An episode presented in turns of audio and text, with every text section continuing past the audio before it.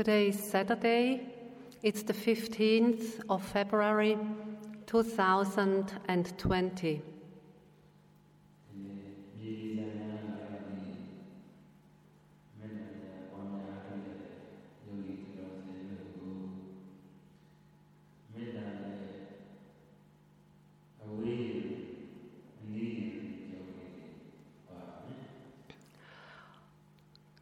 Today, Sayadaw will give a talk to the international metta meditators, and he will talk about the near and far enemy of metta.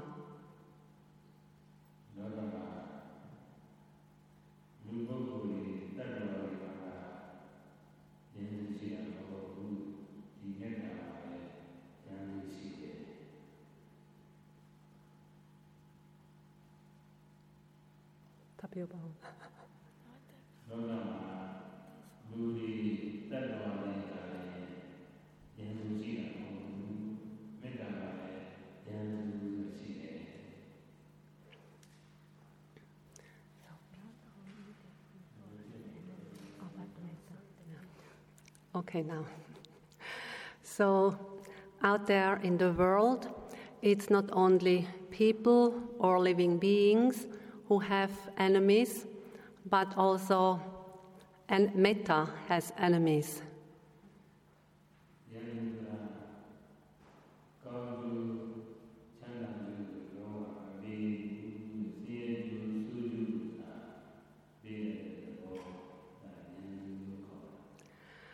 So, what we call an enemy, this is something, a person who does not contribute to happiness, well being, and peace, but rather causes suffering, distress in all forms.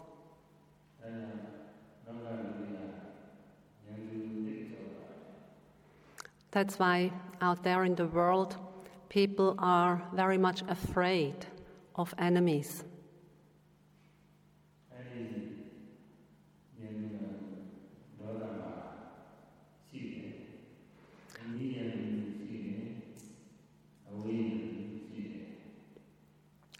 So, one enemy is dosa, and there is a near enemy, and there is a far enemy.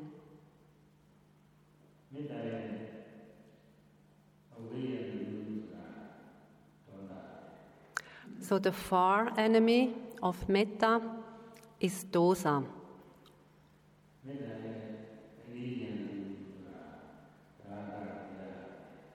And the near enemy of metta is raga, meaning lust, desire.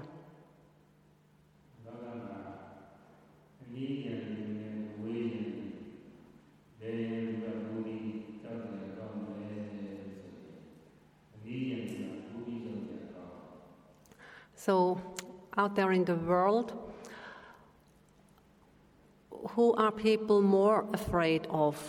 Are they more afraid of the near enemy or are they more afraid of the far enemy? They are more afraid of the near enemy.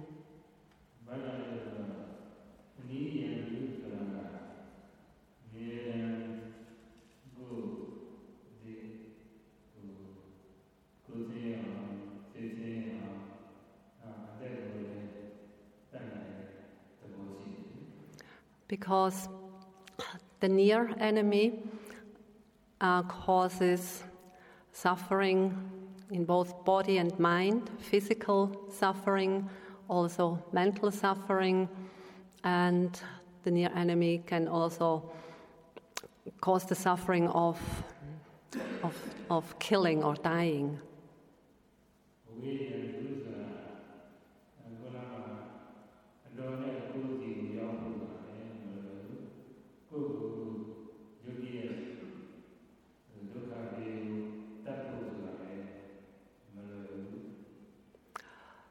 Because the far enemy out there in the world, an enemy who is far away, so this enemy cannot um, very easily um, cause one suffering or um, kill one.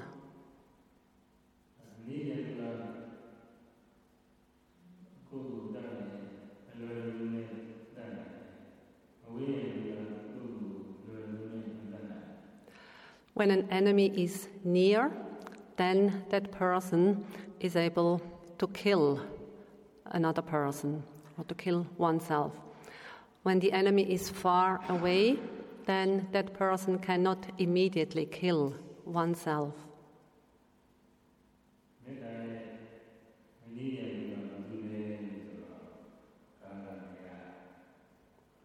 So, the near enemy of metta, this is raga, lust, desire.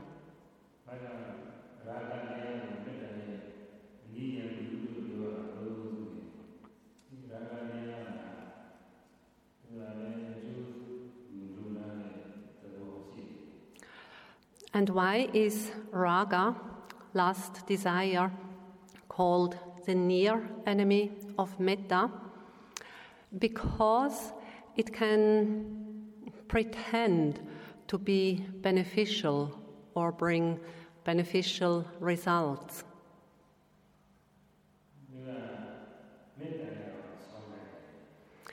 It can pretend to be metta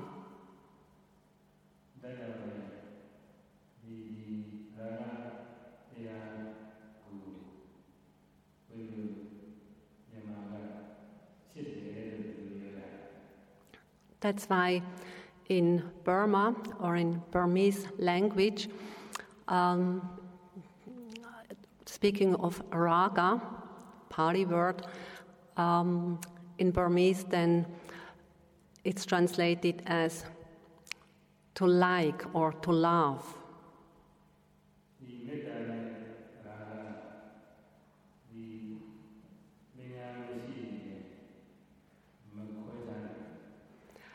So, metta and raga, for those uh, who are not learned or do not know it, they do not know how to differentiate um, metta and raga, or they do not differentiate it at all.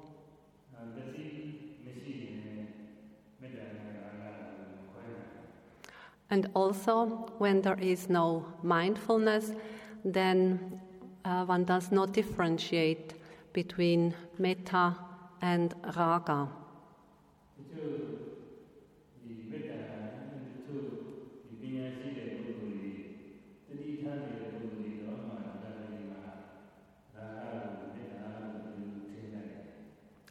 And even learned people or people who have studied a bit, even people who are mindful, they still might take raga for metta, meaning they still uh, cannot differentiate between the two.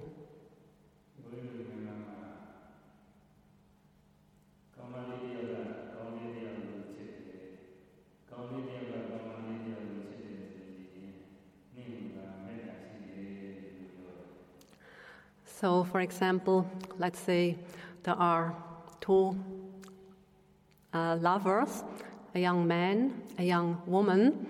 They love each other.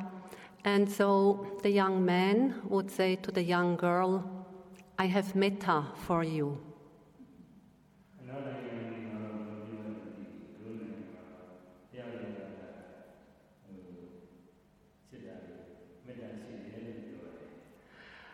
Uh, Sayadaw doesn't know how young people would express this in other countries. Uh, if, if it also would be like, I have metta for you. In Western countries, how would you express it? uh,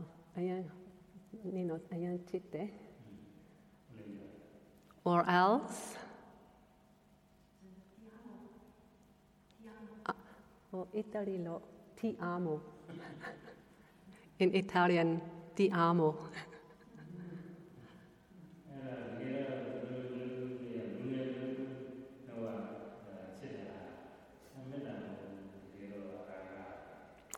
So, in these cases, uh, when young people love each other, so it's not metta, but it's actually based on raga.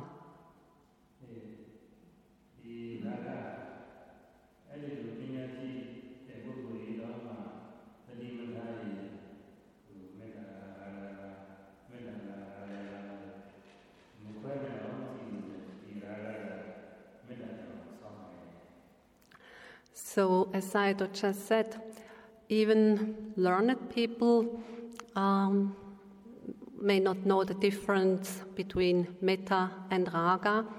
So learned people still, you know, use these words interchangeable: metta, raga, metta, raga.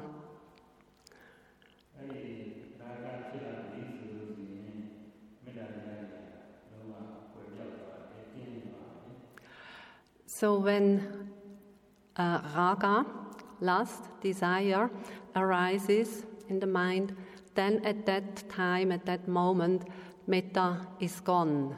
Then there is no metta in the mind.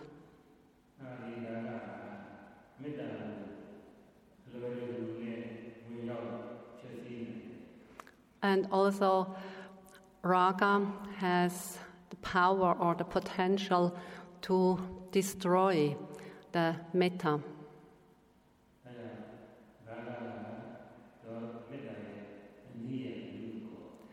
That's why raga is called the near enemy of metta.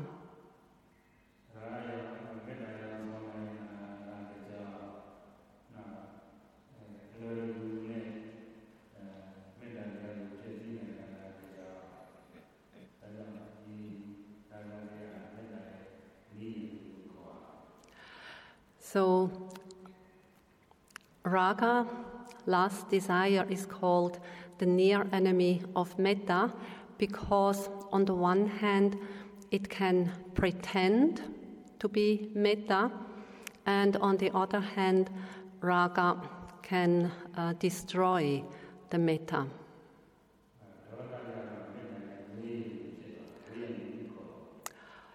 However, or on the other side, dosa, anger, aversion, ill will, this is the far enemy of metta.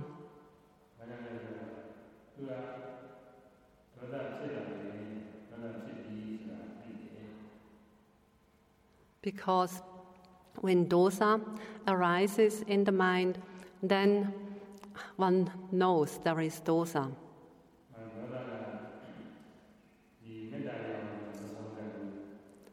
And dosa cannot pretend to be metta.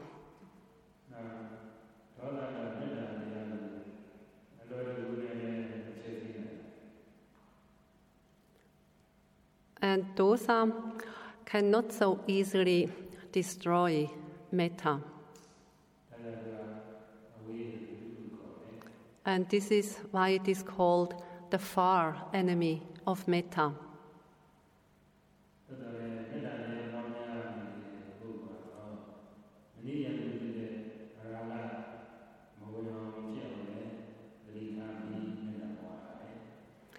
So,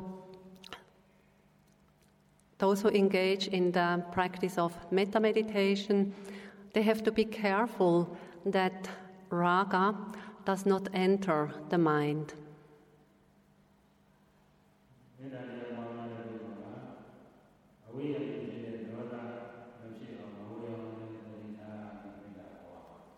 And also, those who engage in the practice of metta meditation, they have to be careful that the far enemy of metta, namely dosa, does not appear or arise in the mind.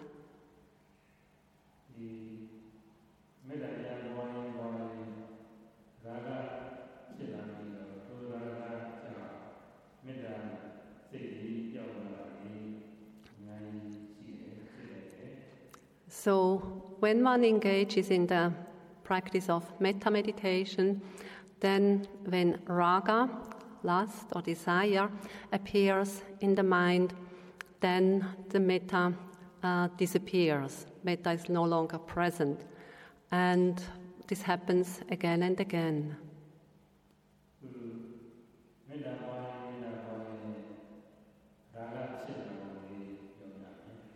Now, Sayadaw will explain further how this happens when, uh, when cultivating metta, then how raga arises.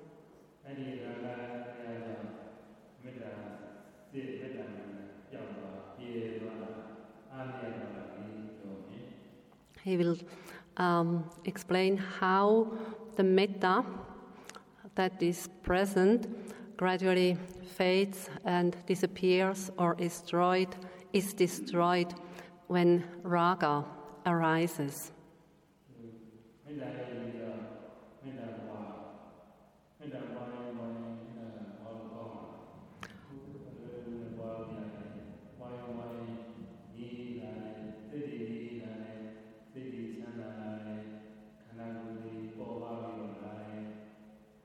So let's say um, metta Meditator is cultivating loving kindness, and the practice is going well.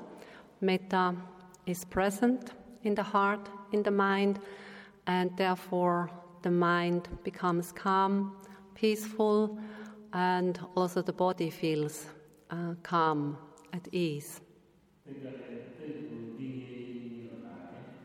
So the mind becomes calm and focused.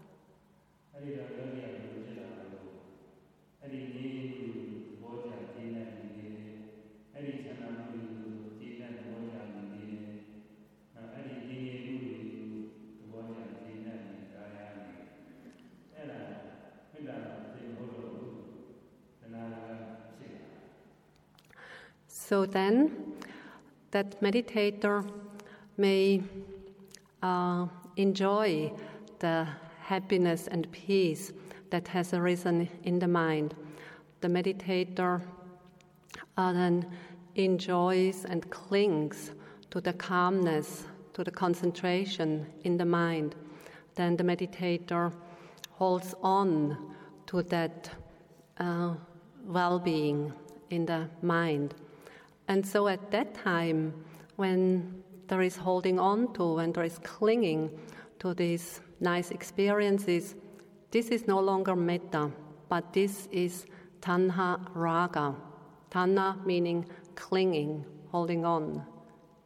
Raga, desire, lust. Uh,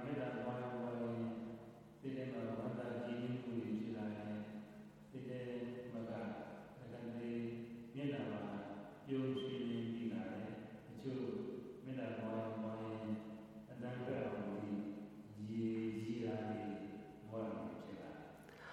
Or sometimes when meditators cultivate metta, they feel incredibly pleased, uh, full of joy.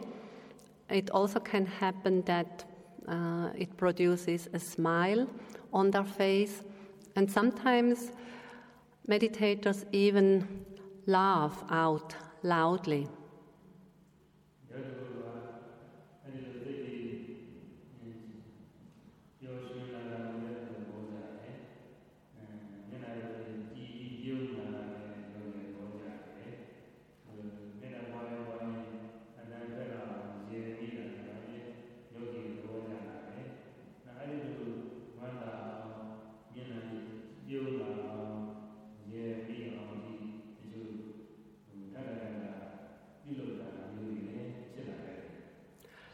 So then, um, it can happen that when a meditator's mind feels incredibly joyful and happy, elated, that um, that they hold on to this experience, or when they feel their face smiling, that they mm, enjoy, hold on to this experience, or when they laugh out loudly, that they uh, enjoy this kind of experience. And then they may try to repeat these experiences again and again.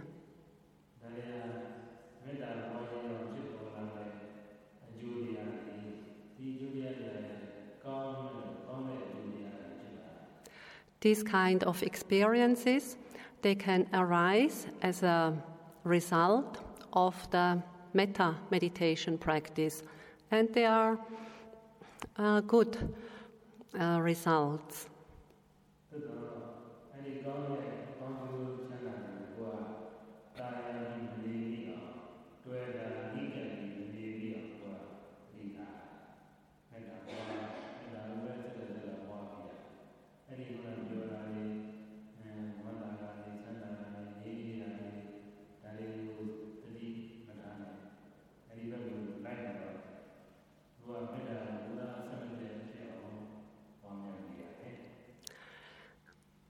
So, as just said, these experiences are experiences that can arise based on one's metta meditation practice.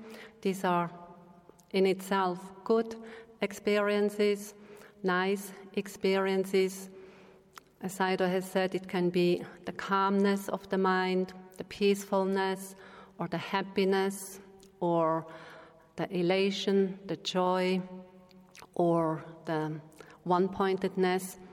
But when these kinds of experiences happen, one has to be careful that one does not get attached to these experiences, that one doesn't cling to these experiences, that one does not hold on uh, to these experiences, but one um, needs to continue to cultivate the metta.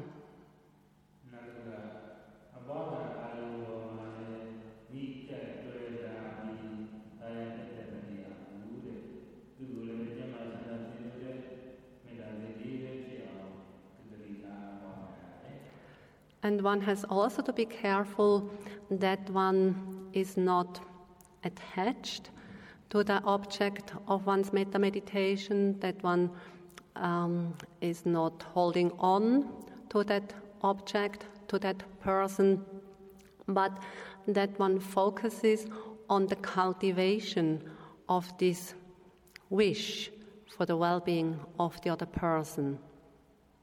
မေ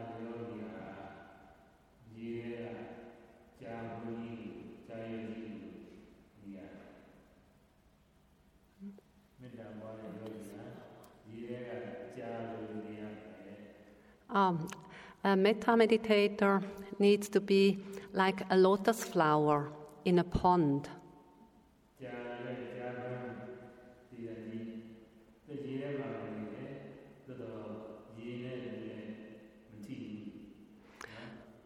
A lotus flower grows in a pond, however, the flower itself is not in the water.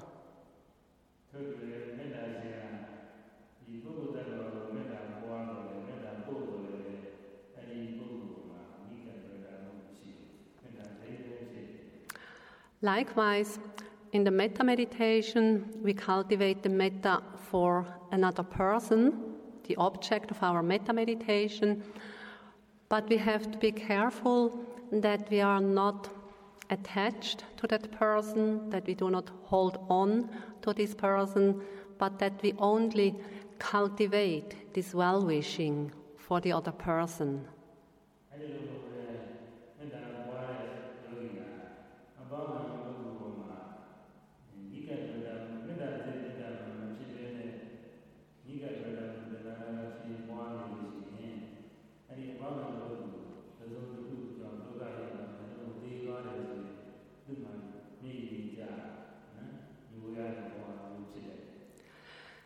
So, if instead of just cultivating this well wishing for the other person, if one is attached to that person, if one holds on to that person, if one clings to that person, then when that person experiences some difficulties, uh, some suffering, or if that person dies, then instead of metta in oneself, there is uh, suffering to the point that one cries.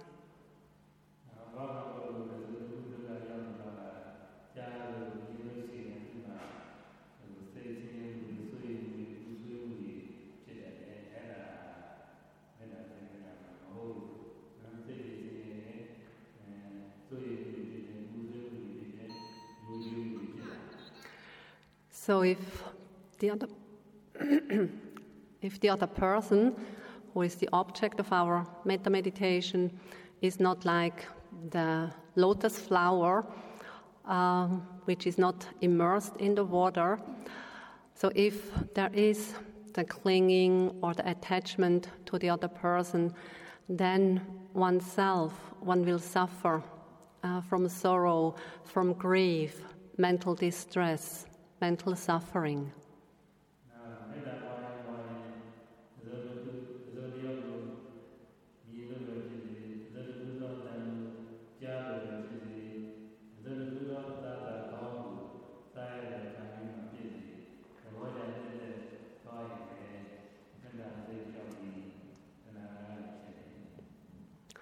Or else, when one sees that person being the object of one's metta meditation, or when one hears the voice of that person, or when one uh, see like sees something that person eats. So instead of just the, the pure metta, there is attachment, there is craving, or there is lust.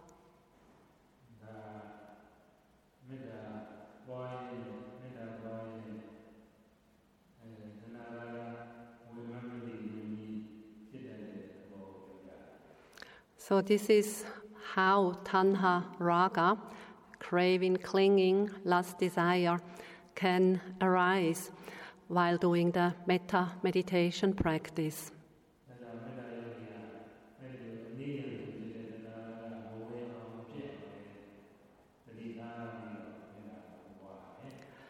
That's why, as metta meditation meditators, you should be careful that the near enemy of metta, namely tanha raga, does not appear, does not arise in your mind.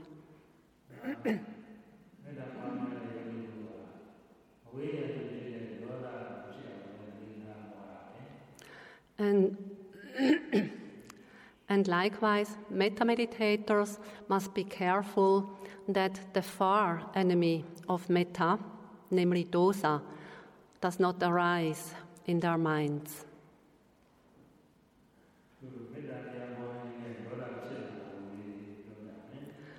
Now, Sayadaw will talk about how dosa may arise in the mind when one engages in the practice of metta.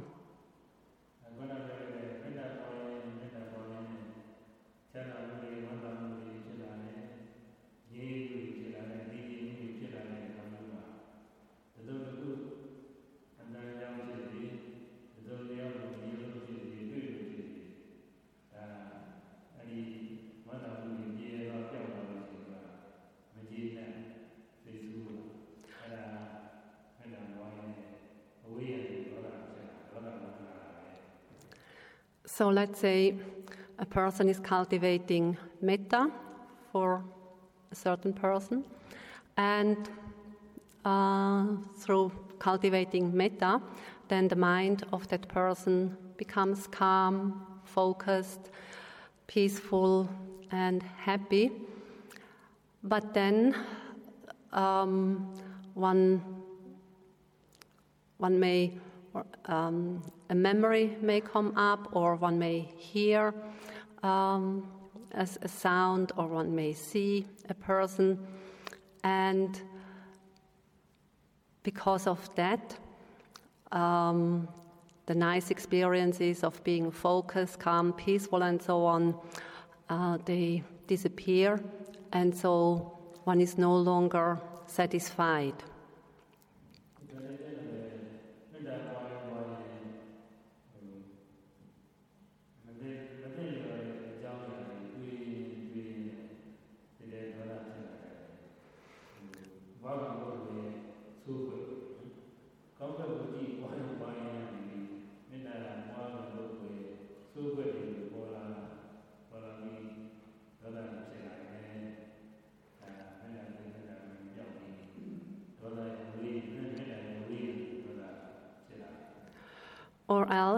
The meditator, um, while practicing metta meditation, then may remember something in connection to the person who is the object of one's metta meditation.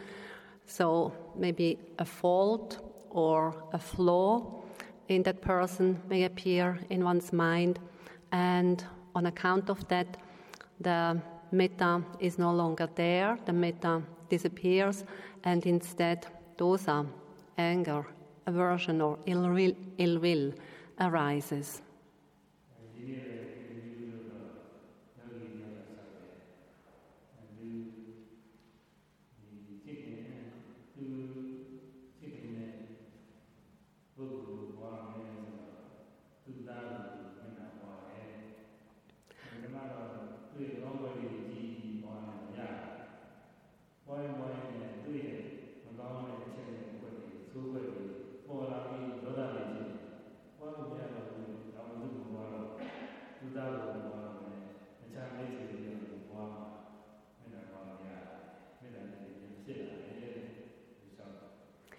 So, today in the interview, one meditator reported that this meditator was cultivating metta for a son and looking at the good side of the son, the meditator was able to cultivate metta for the son, but then um, a bad side of that son popped up in the mind of the meditator and with that, the meditator was no longer able to cultivate metta for the son.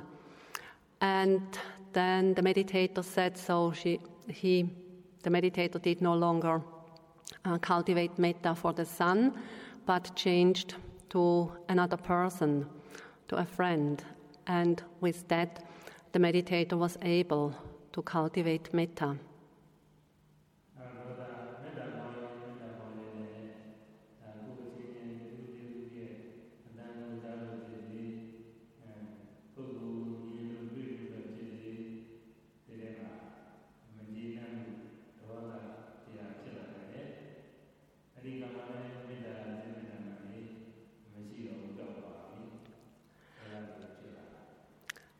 So it can happen that while engaging in the practice of metta meditation, one sees another person or one hears another person, one encounters another person, and because of some reason or another, um, one is no longer satisfied or finds a fault.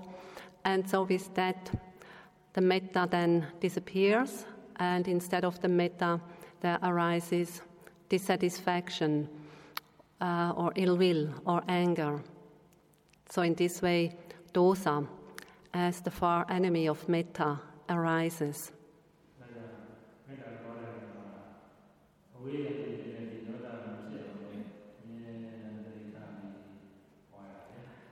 That's why we need always to be very careful that during the practice of metta meditation, the far enemy of metta, namely dosa, does not arise in the mind.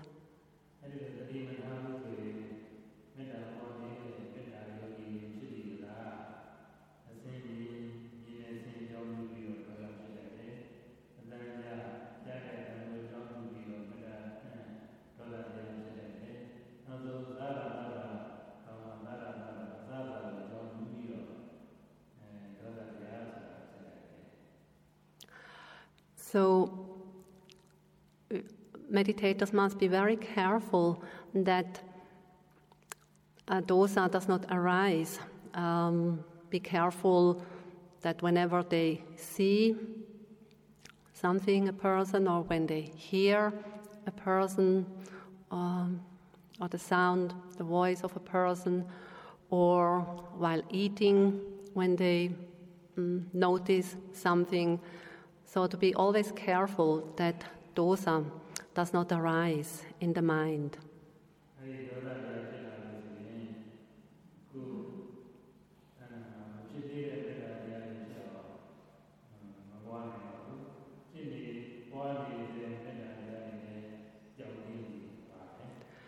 And once the dosa, anger, aversion, ill will has arisen in the mind, then the metta is no longer present. And in such a moment, it's very difficult to arouse the metta again.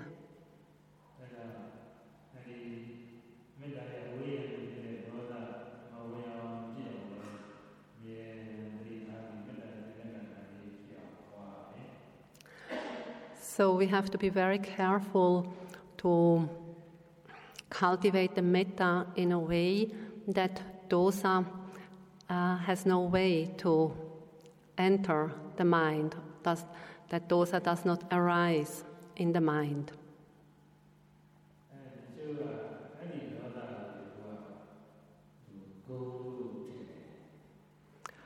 Um, some people think that dosa is actually a virtue.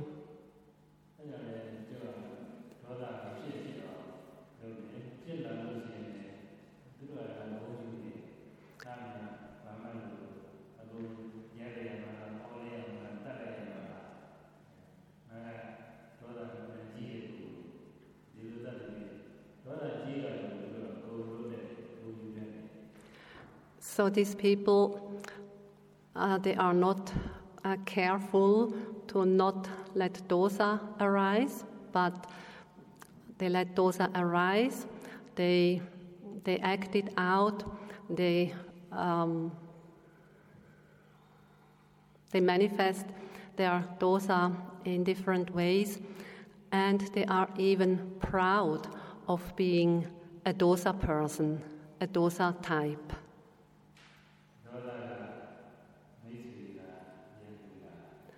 So, dosa, is that a friend or is it an enemy? Yendo. Yes, enemy. It's good to recognize it as enemy.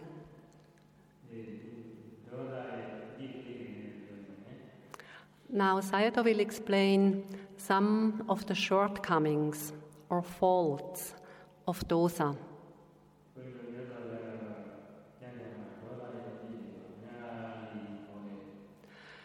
So, in the scriptures, we can find many places um, which speak about the shortcomings of dosa, like the Buddha had talked about it um, many times.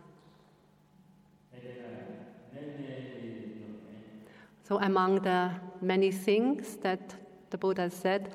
Sayadaw will just mention a few of these shortcomings.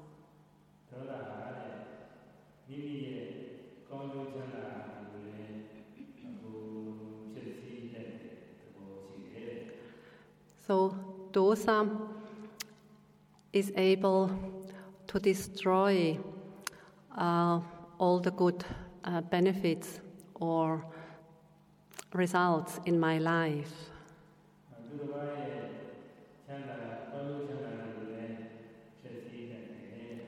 And dosa can also destroy the well being and happiness of others.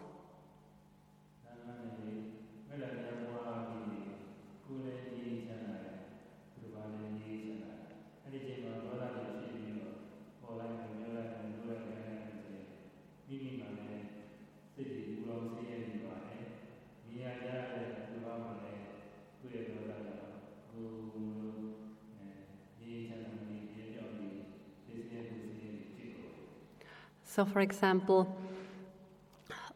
when I'm cultivating metta and metta is present, then I myself feel happy and peaceful, and also others uh, will feel happy and peaceful.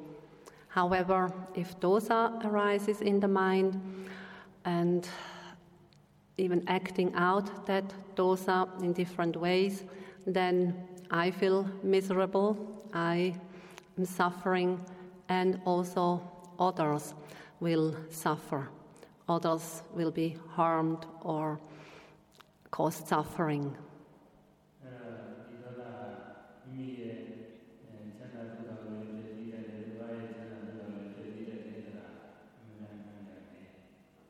So, Dosa is able to destroy my own happiness and peace, and it it is also able to destroy the happiness and peace of others. This is true.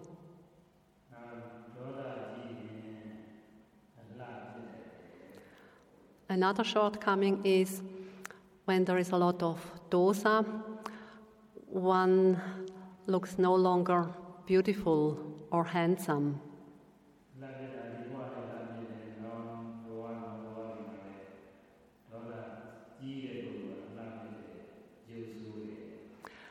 So people with a lot of dosa, they look no longer beautiful or handsome in this life. They look ugly, and also as a karmic result in future existences, such people will look ugly.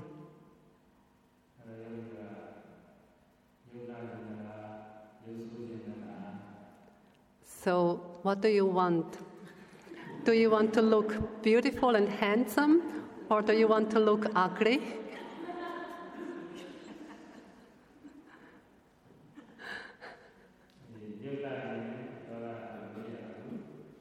if you want to look beautiful and handsome, uh, don't let dosa arise.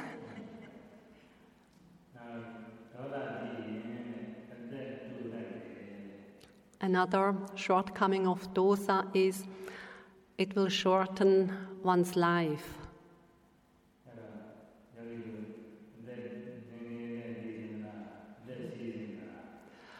Um, do you want to die in a young age or do you want to live long?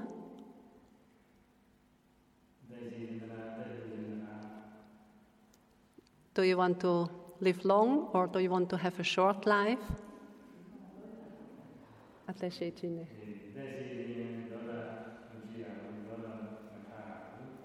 So if you want to live long, then do not let dosa arise, do not have dosa.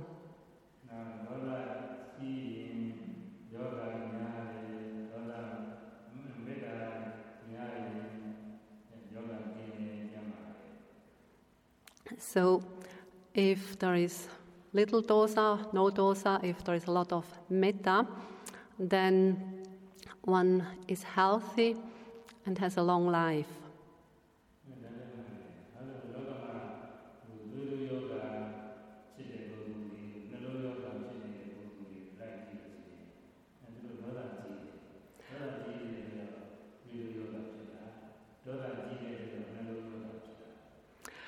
So, if we look around in the world, um, there are many people who suffer from high blood pressure or who suffer from various heart diseases.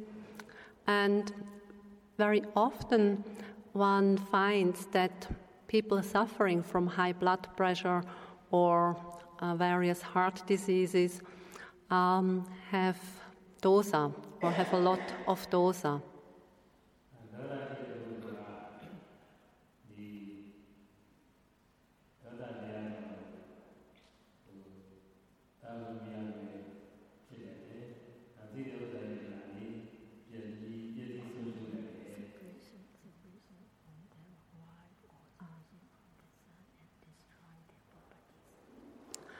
Another shortcoming of dosa is that on account of a lot of dosa, these people um, will experience the separation from their spouses or separation from their sons and daughters or that they lose their property, that their property uh, is taken.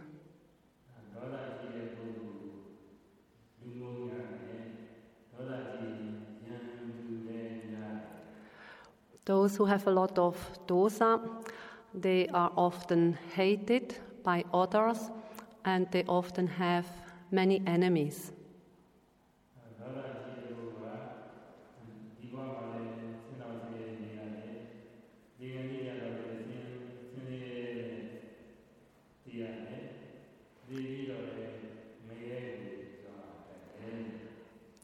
People with a lot of dosa they experience a lot of uh, mental distress, also near the time of their death, experiencing mental distress, and on account of that, they are reborn in lower realms, in the hell realm.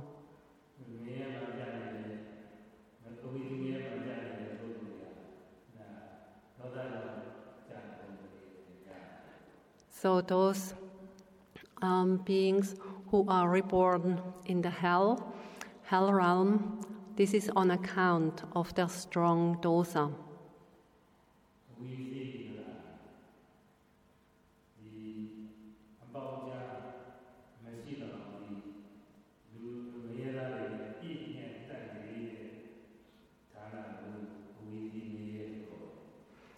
One of the hell realms is called Avici hell, and it is called Avici um, because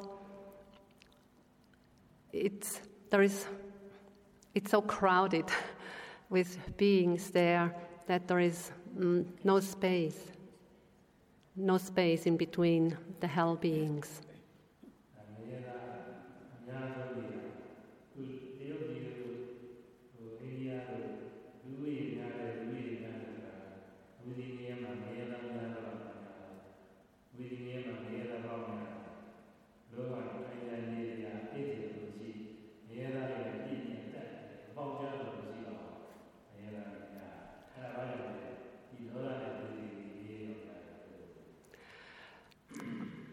So this Avici hell realm is incredibly crowded. Um, you know, in India or in China, it's pretty crowded too. Many, many people living there. Uh, but this is nothing in compared to the living space in Avici hell. Really, no space to, almost no space to sit down or to lie or to move about, just very close to each other.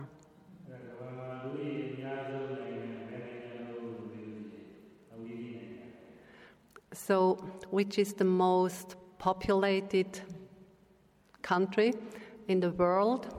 It's the Avici country.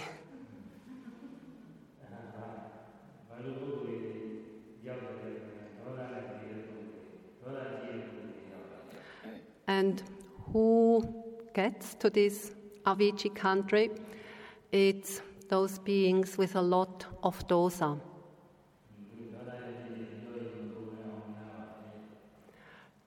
So there are incredibly many uh, beings with a lot of dosa who end up there.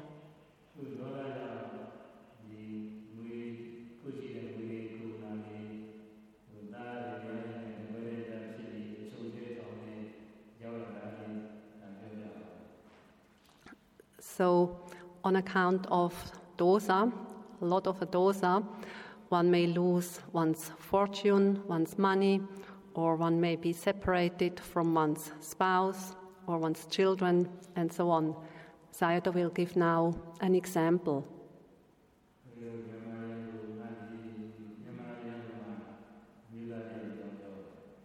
He will talk about uh, a, Burm, a, Burm, a Burmese man living here in Myanmar.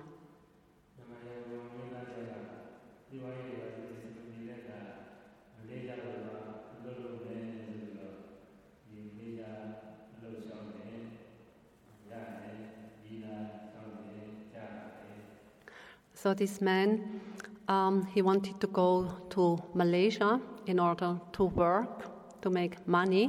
So he applied for a job in Malaysia, which he got. He applied for a visa to go to Malaysia, which he also got.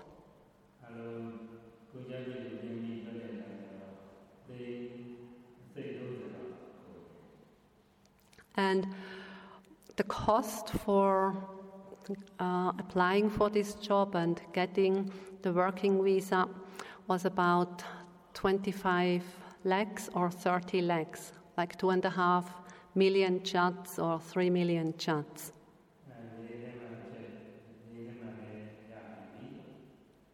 And he also then got an airplane ticket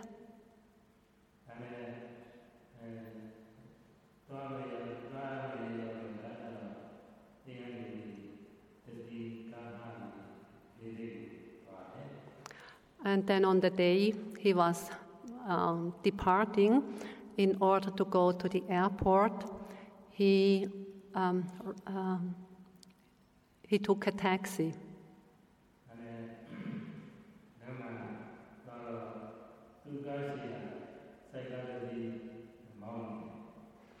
So on the way to the airport, then on the street in front of his car, there was a trishaw.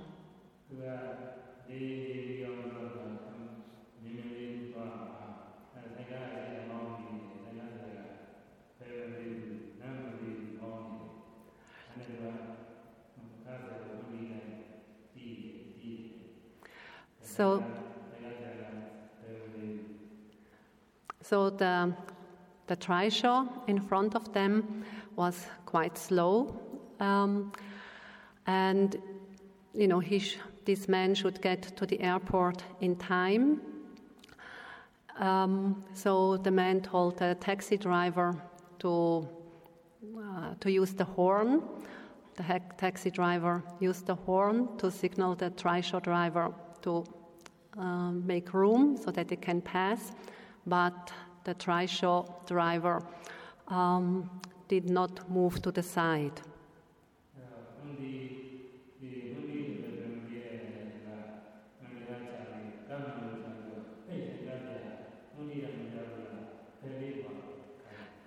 And as the trishaw driver did not move to the side, the man uh, lowered the window and uh, shouted out of the window, Hey, didn't you hear the horn?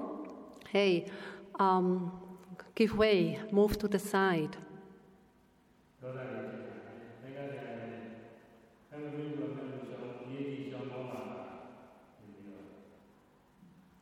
So the man got angry, upset, dosa was um, arising in his mind.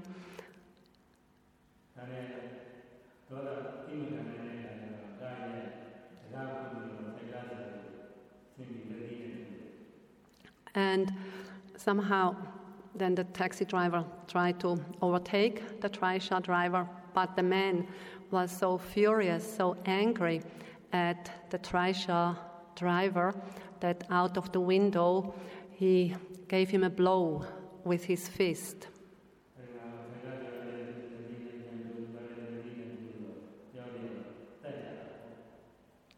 And well, actually, the, then they, they stopped, and so the man and the trishaw driver, they um, were fighting with each other.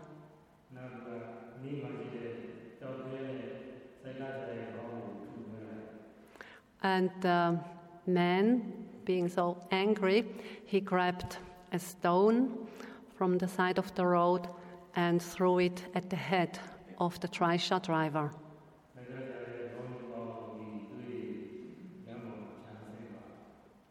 And so uh, the trishaw driver then um, was bleeding uh, and probably falling down uh, on the street and uh, blood was running out or was covering the street.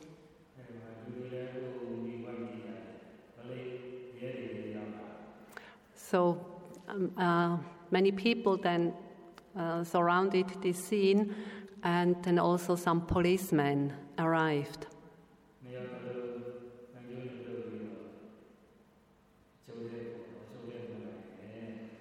So the policeman arrested both of them, put the chains around them, and took them into custody.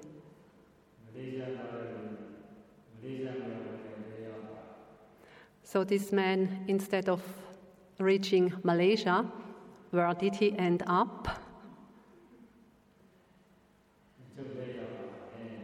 So he got into the prison.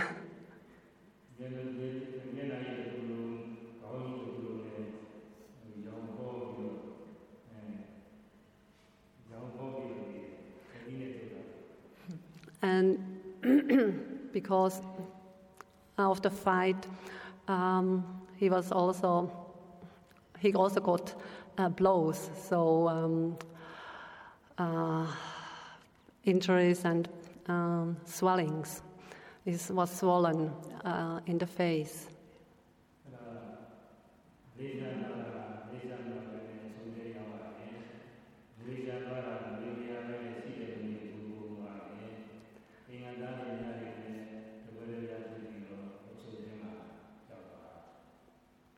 So this man, instead of reaching Malaysia, he reached the prison. And instead of earning money in Malaysia, he had to spend a lot of money. And um, also his relationship or his family broke up, separation from his wife and children, and uh, being alone in the prison.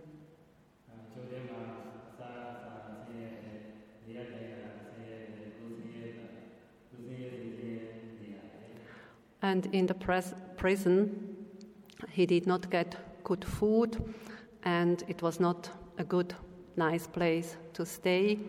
So there was a lot of suffering for this man, both physical suffering and mental suffering.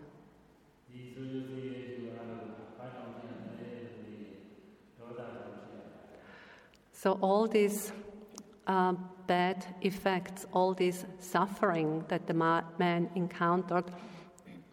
Why did he encounter that? It's because of dosa, of his anger, aversion.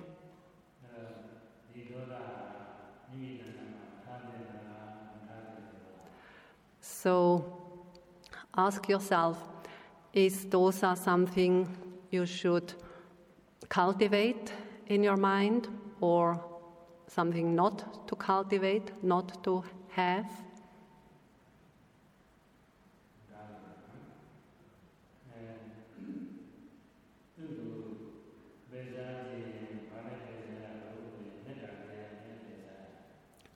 Something not to hold or cultivate, and how can we remove dosa?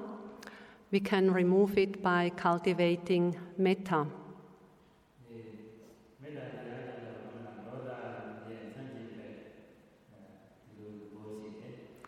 So, metta is the opposite of dosa.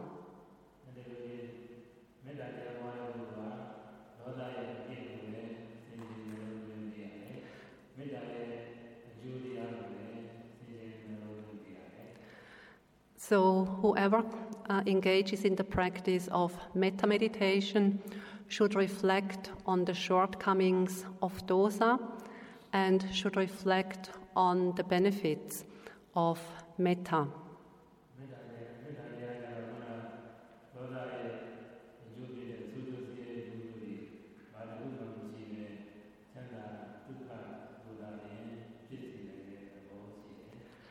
So, dosa, dosa is not some dosa is not something that is beneficial, that is contributing to one's happiness and well-being. On the contrary, dosa uh, destroys whatever happiness or peace or well-being there is.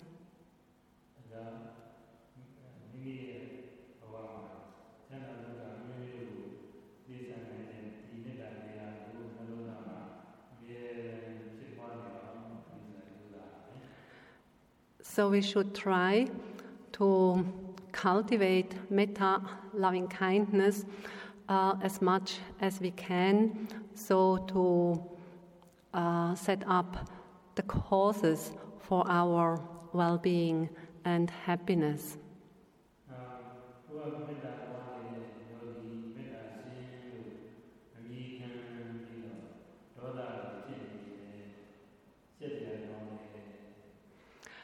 So, when one engages in the cultivation of metta, so one is a metta meditator, or uh, one could call that a metta person, a holder of metta. So, for such a metta holder or metta person, um, it is shameful to, uh, to, to hold on to dosa or um, let dosa uh, reign in one's mind.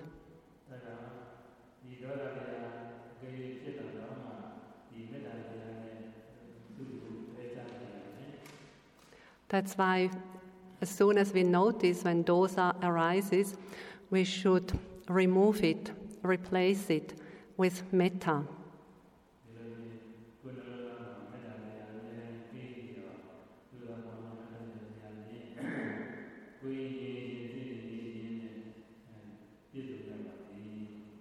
So, may you be able to always hold metta in your heart, to cultivate loving kindness, and therefore, by that, may you be able to become virtuous people, feel happy and peaceful. Sadhu, sadhu, sadhu.